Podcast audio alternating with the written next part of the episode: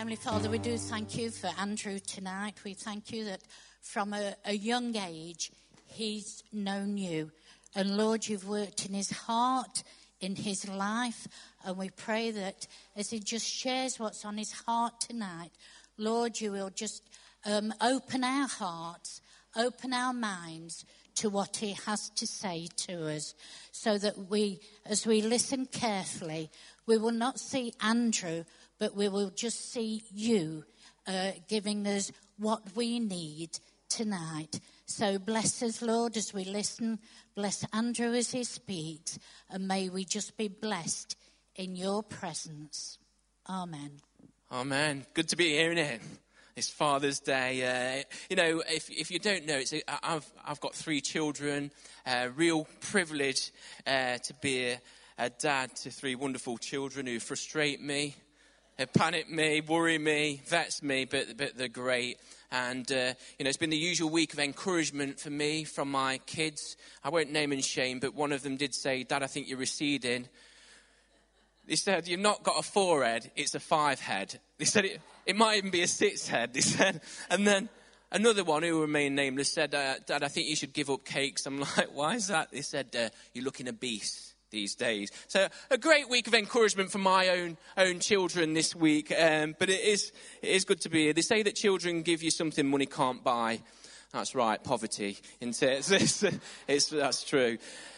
For me, speaking personally, it's a, a day of mixed feelings. I love my kids like mad, and I miss my own dad like mad.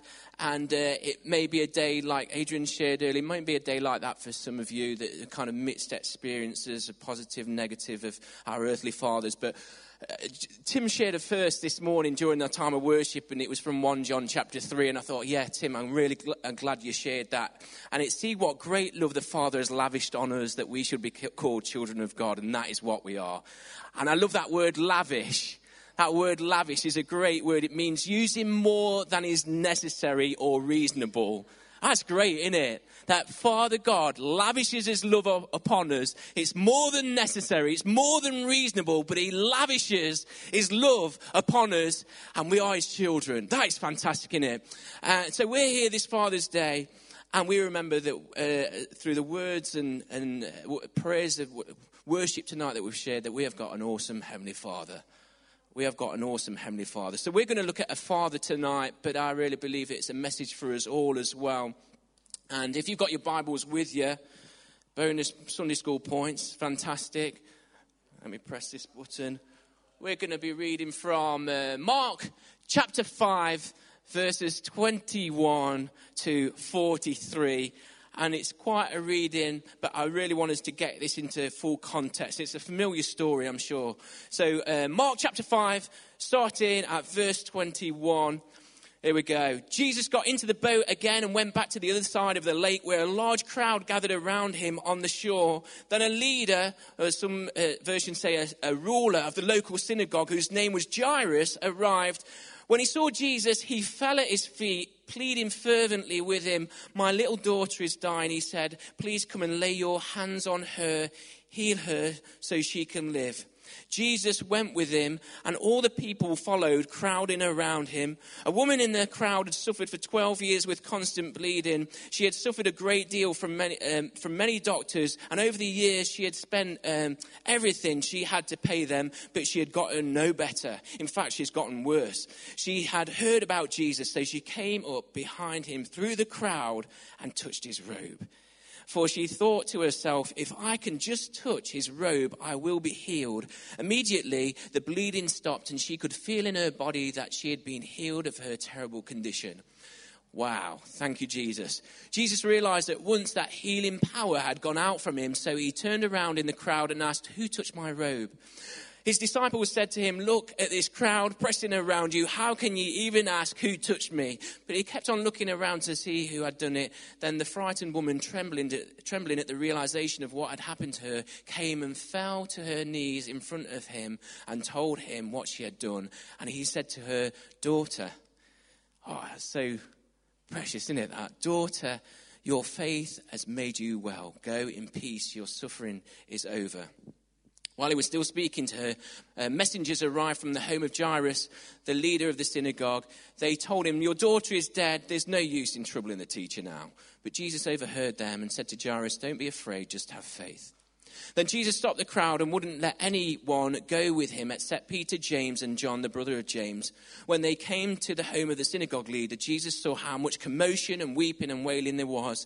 He went inside and asked, Why all this commotion and weeping? The child isn't dead, she's only asleep. The crowd laughed at him, but he made them all leave, and he took the girl's father and mother and his three disciples into the room where the girl was lying. Holding her hand, he said, that's coming up again, isn't it? A hand of the Father. Holding her hand, he said to her, Talitha koum, which means little girl, get up. And the girl who was about 12, who was 12 years old, rather, immediately stood up and walked around. They were overwhelmed and totally amazed. And Jesus gave them strict orders not to tell anyone what happened. And then he told them to give her something to eat. Wow. Amen. This, uh, this story really resonated, uh, reading it afresh uh, this time with me. It, it, it, kind of put me in a position to think a little bit deeper about Jairus and what he was going through. And, it, and it's this my daughter is now 12 years old. And Jairus' daughter was also 12 years old. And it really made me think, as a father of a 12 year old daughter, what must Jairus have been going through? What emotions must have been going through his mind at that point the, the panic, the worry, the concern of his 12 year old uh, daughter's life fading away from in front of him. And we see uh, Jairus search out Jesus. And obviously, we're reading this uh, passage as well that uh, there's a woman who suffered bleeding for 12 years. Now, we're not going to focus. That's another sermon for another day. But it's quite interesting, in it, that the year Jairus' daughter was born was the year that this woman had started to suffer with bleeding 12 years. 12 years. And on that day, and in that place, and in that year, Jesus was there and moved in uh, two people's lives miraculously that day in response to faith. We see that, that there's two people at different ends of the spectrum. We've got a synagogue ruler who had responsibility and authority, who uh, kept the services, conducted services and kept them in order, and was well respected in the area. But then we've got a, a, a woman who had been suffering for 12 years with bleeding and was probably rejected, dejected by society, ostracized and, and, and pushed aside. And we see Jesus here moving in both situations, transforming the outcome to both these people. And I'd just like to say that Jesus is for all. So, whether you are in a relationship or not in a relationship with Jesus Christ tonight, He is your Savior. He can be your Savior tonight as you open up your heart in faith to Him, just as we see in this story. So, yeah, it kind of resonated in me, uh, this story of Jairus and his 12 year old daughter. And we see in verse 22 that he was humble in his approach. We see that G- he fell at the feet of Jesus, we read in verse 22. Fell at the feet of Jesus. It was kind of an unprecedented thing for a ruler to do that, but. Uh, um, he was prepared to take the position of humility and humble himself before Jesus because he knew the answer lay there. And I would encourage us in whatever position we find ourselves in our workplace, whether we're manage, management level or factory floor, floor level, the best position that we can ever be in is in humility and being humble before Christ. Verse 23, it says that he, uh, there was faith in his request. He, he said, Put your hands on her, my daughter, so she will live. He placed his faith in the hands of Christ. Wow. Uh, and then verse 35, we see that he trusted Jesus in the journey. Even when people came to him he said, There's no, no point in troubling the teacher now. Just back off, leave him alone. We read that actually he continued. And, you know, life for us might take us on a different path to the one we planned, but I want to encourage you tonight to keep trusting. So that's kind of a bit of a side note to where we're going because I want to see that we understand that Jairus was a father, a faith filled father. And so there's three things that we're going to briefly look at tonight uh, that are, were a challenge to Jairus. And there may be a challenge for us, but actually Jesus spoke into these three areas specifically in this, in this story, in this passage. First thing that we see is distance. Distance. I don't know, maybe you've been on some crazy journeys yourself, but I, remember, uh, I have. You remember the days when uh, you didn't have safety belts on in cars, no sat navs, where it took like the day before to your for your mum and dad to read the map to see where you were going? And, uh, and then if you had an estate car like us with four kids, three seats in the back, one of you always ended up in the boot. Uh, remember those days? Don't, don't do it now. Those days are gone. And uh, the f- five famous words, are we're nearly there yet. Yeah, I remember that. Um, I remember, now this is bad parenting all over, this is. My mum had let my sister, but Carolyn, uh, younger sister, buy a whole bag of Smarties from the market before we went on holiday. And they weren't like the nice Smarties, they were cheap Smarties, really bright. You know, the E numbers that must have been in them. And uh, let her eat them on the way to our long journey on holiday. And what happened was, my sister said, Oh, I think I'm going to be sick. So my mum said, Oh, wind the window down. And uh, you can imagine what happened next. And we had to pull over, and me, me and my dad sort it out. It was like my dad had driven into a rainbow. Side, side, of, the, side of the car, Smarties all over the place. Um, journeys. I'm sure we've all got some memorable journeys in our life. Uh, and um, we're not sure. The Bible doesn't tell us the distance of Jairus' journey to go and find Jesus and, and then coming back, but the distance must have felt like forever. Can you imagine every step that he was taking to Jesus was a step thinking, I hope she's going to make it. I hope she's going to be alive. And imagine this journey back as well with Jesus. Oh, oh I hope she's going to be okay. Jesus is with me now, but are we going to make it in time? It must have felt like he was going in slow motion. Not only that, we read that there was actually a stoppage in the journey. They, he had to stop. And, and, and you know what? Jesus miraculously moved in that woman's life who had suffered for 12 years. But I just think, and put myself in this story, if it was my 12 year old daughter, I'd be like, Jesus, what on earth are you thinking of? We've got to get back. We've got to get back. Uh, what, what, this, is, this is painful. You standing here with this woman and having a conversation when my daughter, the humanity of me cries out, Jesus, what are you doing? This delay in this journey while my daughter's dying. And it kind of, Jesus was there with him in all of that. And we don't read that Jairus was ranting and raving at Jesus. We just read that he trusted him. And, you know, maybe for us in our own lives, sometimes the journey that life takes us on seems a long distance journey. And we're just wanting Jesus to hurry up and do something in our life. We, we're pressing in and asking Jesus, Jesus, would you hurry up and sort this job situation out for me, or the, the battle that I'm having with my kid, or that my child's gone away from the Lord. And uh, Jesus, when are you going to do something? Maybe our journeys feel like that tonight, and we question why what he's doing and why has he done it already. Listen, let me speak something into this because maybe that resonates with some of us tonight. We're wondering where Jesus is, where we find ourselves in our life right now. There's a guy called Dylan Burrows, and he wrote the, uh, his devotional journey through the book of Psalms, and he wrote this in it God is never late and really early, He's always exactly right on time, and that time is His time. The best time will always be His time. And maybe a better question for us to ask ourselves in that situation is what am I learning in what seems like a long distance marathon? And we see that long distance interrupted journey of Jairus was also a journey with Jesus. I love this in verse 24. It says this Jesus went with him. He didn't isolate Jairus in his journey.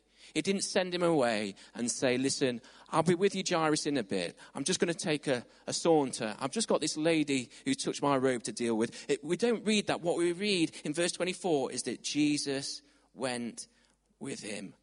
There's real encouragement for each of us in this just to know that whatever you road you are traveling on right now, that Jesus is with you. Jesus journeyed with Jairus through every long, painful step of that journey back towards his daughter. And the, distant, the distance didn't change who Jesus was or what Jesus could do in that situation. In fact, we, we can see that the, through this, that distance is no hindrance to his limitless power. And I'd say that for us in our lives as well, that distance is no hindrance to his limitless power when it feels like God might be a million miles away, when it feels like we've wandered miles away, distance is no hindrance to what Jesus can do, just as Jairus discovered there. I love a promise that we find in Psalm 84, and it says, Blessed are those who make you their strength, for they treasure every step of the journey. It's finding strength in Jesus and who he is and making him our strength for our journey, that there is treasure in every step of that journey. So I'd be encouraged in that. However, we feel tonight, Jesus went with him and he also goes with you. That's in your workplace, in your college, your university, back to your family tonight, wherever you go, be assured of Jesus' presence with you every step of the way. Next thing, we've got another D, another D word there, uh, is doubt. It's the second challenge that Jesus addressed in this. Uh, the only time I remember going to the, zoo, uh, the zoo, the circus, it was pretty much like a zoo to be honest.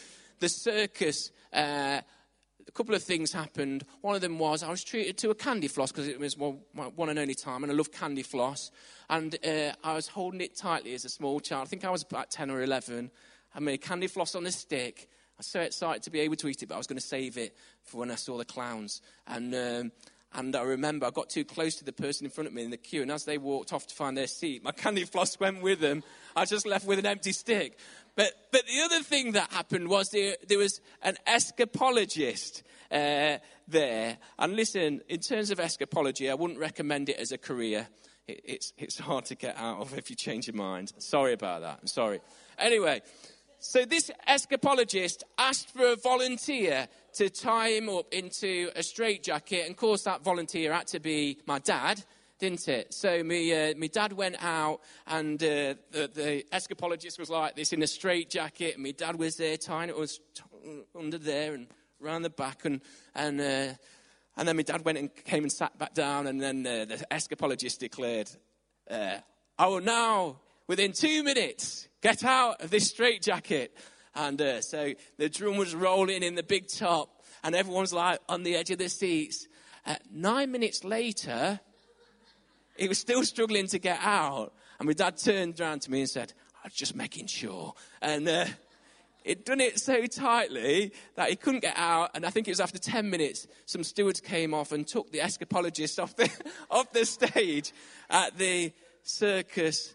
And Never have I felt so proud and embarrassed of me dad all in one go. Um, but uh, why am I saying that? I don't know why I'm saying that. I'm saying that because doubt can sometimes be a straitjacket that holds us back. Doubt can sometimes be the thing that restricts us from moving forward in our faith. Doubt can be something that holds us back rather than helps us to move forward in our journey. And we read actually that G, uh, the, the lady who was bleeding wasn't the only interruption in this journey. We also read that there were voices of doubt of what Jesus could do. We read that there was a crowd in the story that was telling Jairus to stop. Stop bothering the teacher. Let's just forget about this. Let's, your daughter's dead. There was those voices that doubted Jesus and his capability and his power. Uh, and we read as well that in another, um, in another gospel, it talks about how, how the, the mourners were all there, but they were, they were likely to be hired mourners, pe- people that were hired to mourn and to weep and wail, to make all this commotion, as Jesus put it. And, uh, and, and the crowd, we read that the crowd even laughed at Jesus. Ha ha ha. Who do you think you are? Why, why even bother turning up? We read that the crowd jeered and mocked Jesus because he was still prepared to take every step of that journey with Jairus back to his home. And listen, there'll always be voices of doubt. There'll always be a crowd that opposes our faith in Jesus Christ. There will always be people that mock and jeer what we're about when we decide to follow Jesus. And we read in, in it was in Luke 8 actually, the house was filled, filled with people weeping and wailing and funeral music. And they'd given up on Jesus. But the incredible thing is, Jesus hadn't given up on her. And he doesn't give up on us. And what did Jesus do? In verse 40, it says that he made them all leave. All the doubters, all the mockers, all those that jeered, all those that made fun of Jesus and laughed at him, he made them all leave and he closed the door on them. And he didn't leave any room for that voice that opposed faith but promoted doubt. And he spoke encouragement to Jairus, and this is what he said, verse 36 Don't be afraid, just have faith. So you can see Jesus is just journeying with the challenges that Jairus faced on that, uh, as he made his way back to his home. And we'll probably all have times of doubt and faith, our faith being challenged. And, and, and I want to encourage us tonight to find encouragement in Jesus' words, to, to feed our faith and not voice the, the voice of doubt. I was telling Adrian this last week, actually. I watched a do- documentary about Billy Graham on Netflix. It's some absolute r- rubbish on Netflix, but there's a great documentary about Billy Graham if, you wanna, if you're on Netflix and you want to find it out. And uh, w- w- he's always been one of my uh, heroes of the faith. Just fantastic. No dirt stuck to me. He's just lived his life following Jesus. One thing that came up in this documentary, though, that I didn't realize is a time in his life where he didn't feel so faith filled. In fact, he'd, he'd said that he was having doubts about his faith. Uh, it was a bunch of his companions, and we're thinking about voices speaking doubt some of his companions and friends who were speaking doubt into his life. Do you really think this Bible's all it's cracked up to be? Do you think some of it's just made up? Do you think that actually we can't take it literally or that it's not the Word of God? And his friends were speaking doubt into his mind. And then I'm going to read you some of the extract from his autobiography. It's amazing. So he had all these things going off in his mind. And then it says, one night at Forest Home, he walked out into the woods and set his Bible on a stump. And he cried out, Oh God, there are many things in this book I don't understand. There are many problems with it for which I have no solution. There are many seeming contradictions. There are some areas in it that I don't seem to correlate with modern science. I can't answer some of the philosophical and psychological questions Chuck and others are raising. And then the autobiography goes on to say, and then he fell to his knees and the Holy Spirit moved in him as he said, Father, Father, I'm going to accept this as thy word by faith. I'm going to allow faith to go beyond my intellectual questions and doubts, and I will believe this to be your inspired word. The autobiography goes on to say that actually he stood up, his eyes stinging with tears, but he felt the power and presence of God in his heart and life that he'd never felt before, like in a way before. And he said this a major bridge had been crossed. And from that moment on, it was propelled into the kind of global uh, work of declaring the gospel. That's incredible. That's incredible that Billy Graham, great man of God, had a point in his life where he doubted.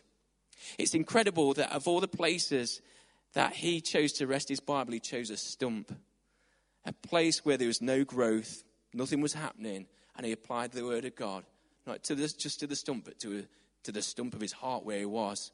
And maybe tonight we just need to embrace God's word and the promises that are in it, that we find in it, to the stump of our lives that might be stopping us from going on, where it seems that there's no growth. Apply the word of God and ask for the Holy Spirit to move once again. Maybe there's a bridge in our life where we just need to uh, accept Jesus' words, that bridge that, that Billy Graham crossed. And maybe just those words of Jesus don't be afraid, just have faith. And then finally, we see this third day that was a challenge that Jesus addressed in this whole situation, and it was death. Death. Hard one sometimes to talk about. Um, Sally will remember this, I'm sure. Um, when we was in Guyana, can you remember Sally? And, and Sally and Penny and the, uh, the then Pastor Michael was, we went as a team to minister to the churches. They'd gone out for the day. I was so ill, I, would just eaten something that disagreed with me, and you can imagine what that led to. And, and, they just had to leave me in bed. So they all cleared off for the day, left me in bed. Partway through the day, I did not have a clue what was happening, but three big burly fellas came in, dragged me out of bed, threw me on the back of a truck, and I'm like, oh, where we go? I was so afraid. Where are we going? And they said, you're going to a pastor's house. And then they, they propped me up in front of this pastor, and they said, you need to pray for him. And I put my hand on him, and I passed out again. and, uh, and then they took me on the truck and drove me back and put me in bed. B- bewildering, the stuff that happened there. But uh, what had happened and why they'd, they'd called on me to go, because no one else was around, but this, um, it was a pastor whose daughter, um, probably a similar age to the Jairus' daughter, had actually been uh, killed in a minibus accident. And she'd been trampled to death by other children trying to get out of the minibus that was um, tipped over in a ditch. A few days before, the daughter had had a vision of her singing with a choir, singing about Jesus. And then the report came back from, from the pastor that so glad you could come, even though you weren't well. Um, and he, he said he told to, said the story, and he said she's now singing with a choir of angels about Jesus, and it was so so moving. And uh, as I heard that story, um, you remember that, Sally? I also think that there's hope in that helpless situation. And that pastor, what I saw in his eyes, his tear filled eyes then, was actually hope that his daughter was with Jesus. And it was an, an end of, just an end of her life, but it was a beginning of eternity with Jesus. And, you know, we learn from this story and from stories like that, that even death does not negate hope. Even death does not negate hope. Uh, in the face of adversity, the Bible tells us that we can have hope in Christ. In fact, it says in 1 Thessalonians that, that we don't grieve like a people without hope. We have hope through Jesus Christ. Our hope is in Christ, who overcame death and sin, who extends an invitation for all of us uh, to eternal life, who fills us with that same resurrection power uh, that we can live for him. And Jairus got the news that his 12 year old daughter had died, but it wasn't the end of the story. And Jesus spoke this in verse 39 she's only asleep. She's only asleep. Listen, there may be some absolute rubbish that happens in our lives. There's no immunity button that we press when we become a Christian. I'm a Christian now, so there's my immunity button. It's all going to go well. Doesn't exist. And if anyone's told you it exists, they're lying. Because we know from our own lives some pretty rubbish stuff can happen. But Jesus is our hope in hopeless situations. We are people not without hope. And you know what? It might be a different outcome in our life than it was for Jairus and for his daughter. But the Bible says that he is an ever present help. And we will grieve. And we will go through loss. And we will hit tragedy. We will get hurt. We will hit bumps in the road of our lives and on that distance journey that we sometimes feel like we're taking. But none of it can separate us from the love of God. Romans 8. All that stuff, whatever rubbish we go through, none of it can separate us from God's love. So today I am thinking about being a dad, but I'm also thinking about my dad. And I think that he was uh, so filled with hope and faith and God's love. Even in those last moments that we were with him, he was so filled. It was as real then as when he was preaching from the pulpit. The hope, the, the God's love, the faith that he had. So we know that the hope we have in Christ is real. And part of Jesus' uh, divine plan for that little girl in that story was for her to be resurrected. And you know what? He's got a divine plan for us. He's got a divine plan for each of us, wherever we're sat right now. He's got a divine plan for this church. He's got a divine plan for this town. He's got a divine plan for this nation and for this, this world that we live in. He's got a plan for us that we know is resurrection power. Uh, part of his plan is that even death can't hold us back from being reconciled to God. As Jesus died on the cross, he was recon- reconciling us back to God. The empty tomb speaks of a great hope that we have that Jesus is alive. There is hope for us, even in hopeless situations. So I just want to finish with this, and I'm going to ask Jordan if he'll come wherever Jordan is. Cheers. Jordan, you just led us so sensitively early in God's presence. Thanks, mate. Those three areas that maybe three areas that we are ourselves facing right now, maybe it is the, the distance and we're just, just not feeling it. Maybe it's areas of doubt. We've been really struggling with doubt and feeling maybe even we're losing faith, and maybe it is that whole thing of death. Maybe we just feel absolutely hopeless and we're not sure what's ahead. I want to encourage you to let Jesus speak into your fears and doubts this evening, just as he did to Jairus on that journey. Those challenges you face even tonight, I, I want to encourage you to hear the hope filled voice of Christ speaking into your situation, leading you, assuring you, don't be afraid. Just have faith. I love it that in this story, Jesus didn't only speak to Jairus, but he also spoke to Jairus' daughter. It says there, Talitha Koum, the literal translation. Some translations say it's little girl, get up. Literal translation of that is it's like a pet name that you give your, your child out of that endearment. I call, call our Eden Poppet.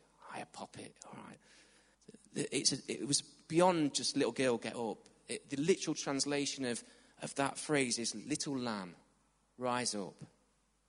Little lamb, rise up. It's just Jairus' daughter was precious to him, but she was also precious to Jesus. That's why he used a term of endearment, because she was precious to him. Little lamb, rise up. Little lamb, rise up. It's a beautiful picture, isn't it, of, of the compassion of Christ. That same Christ who's with us tonight. Little lamb, rise up. Rise up from that place of sleep. Rise up from that place of doubt. Rise up from that feeling stuck on the journey that you're on. Rise up, little lamb, rise up from a place of feeling insignificant and sidelined to a place where you know how important you are to me. Little lamb, rise up. Can I invite you to stand to your feet if you can? And we're going to close shortly in prayer. And don't feel you've got to rush off. We've got refreshments that are ready as well. Maybe tonight we can relate to those challenges that seemed absolutely insurmountable in that story. But I want to encourage us that Jesus is with us on that journey. And he's not given up. He's not abandoned. He's not left you. Jesus went with him. Every step of that hard and difficult journey back not knowing what the outcome would be when he got to that place, being told by people, oh, just leave, leave Jesus alone. Leave him. Just get on with your life. Move on. Can't move on. Jesus went with him. Jesus, I just thank you that you gave us an invitation in teaching us about prayer to address God as Father. Our Father. Wow. Lord, we just thank you that Jairus was a faith filled father, full of faith as he approached you, full of faith on that journey back, full of faith that Jesus, you could move in that situation. Despite the, those things that would come along the way and contradict him stepping out in faith, the, the doubt, the, the distance back, the, the fact that people said that his daughter had died. Jesus, you went with him. Father, I just pray that tonight in this place, wherever we are in our journey with you, God, we'll be assured of your presence and your power, and your peace and your love and the hope that we find in you, Lord Jesus Christ. Wow. We're going to sing this, our final song. And I want to encourage you if you feel that's a word that resonates in your heart, I want to encourage you just to come out. We'd love to pray for you. If you can't come out, you feel you, you don't want to come out, then I would encourage you just to get someone near you. Say, Will you pray with me in this? Will you pray with me and help me through this? Oh, Jesus. Release your word tonight, I pray, through the power of your Holy Spirit.